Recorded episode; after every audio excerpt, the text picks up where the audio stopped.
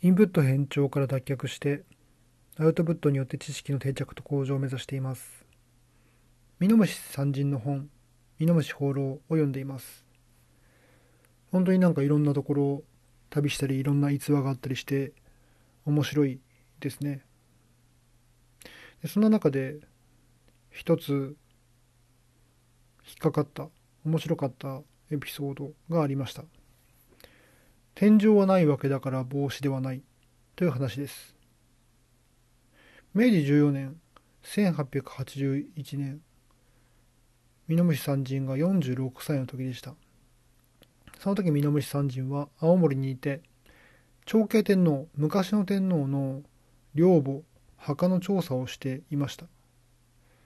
青森県の浪岡というところにいたようです。そこに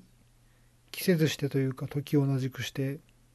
後に内閣総理大臣にもなる三条実富が天皇陛下の東北巡行のための事前の実地調査に来ていました。そして美濃三人という人がいるらしいと面白いやつがいるらしいって話を聞いて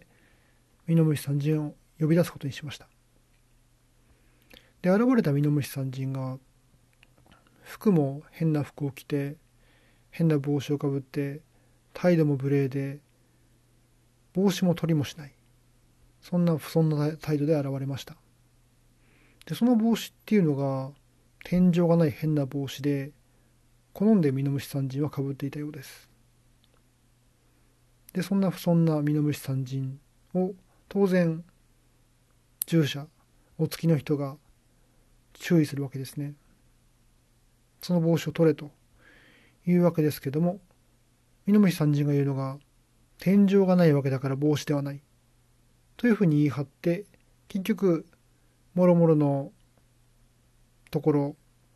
態度帽子取らないそんなとこも含めて三条さんはそれを許して話をしたそうです。この天井がないわけだから帽子ではないっていうのはなかなか素敵な表現ですね。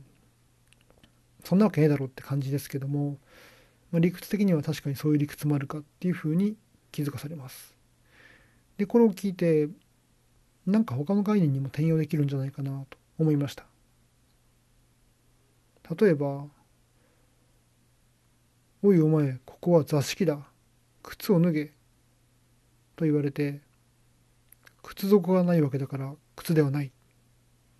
そうですね。靴の横壁はあるけども底がなければ靴とは言えないでしょうから靴を脱ぐ必要もなさそうですね。まあ見栄え上は靴履いてるように見えるので変な疑いを生むので絶対脱いだ方がいいですけどもこんな感じの活用はできそうですね。なんか他にもありそうだけどあまり思いつきません。それにしてもミノムシ三人このミノムシ放浪の本では尊王攘夷の志士だっっていうことで自分で言っていたようですけどもおそらく違うだろうっていうことを筆者は本を書いた人は言っていてやんわりと否定されていますけどもただいろんな絡みがあって山岡鉄舟に自分が作ろうと思っていた博物館的なものの文字を書いてもらったりとかさっきの話のように三条三重ために呼び寄せられたりとか。で勝海舟がミノムシ三人のことを歌にして読んだりもしていた。そんなエピソードもあったように思います。そんな感じで面白いエピソードが多いですね。だからまああながち尊王攘夷の詩でそういった明治の偉人たちと何かしらの関係性があったっていうのもあながち嘘ではないのかもしれませんあるいはその偉人たちが単純に教養深くてそういった趣を感じることができてで趣深い教養深いいろんなことに好奇心がある南三人のことを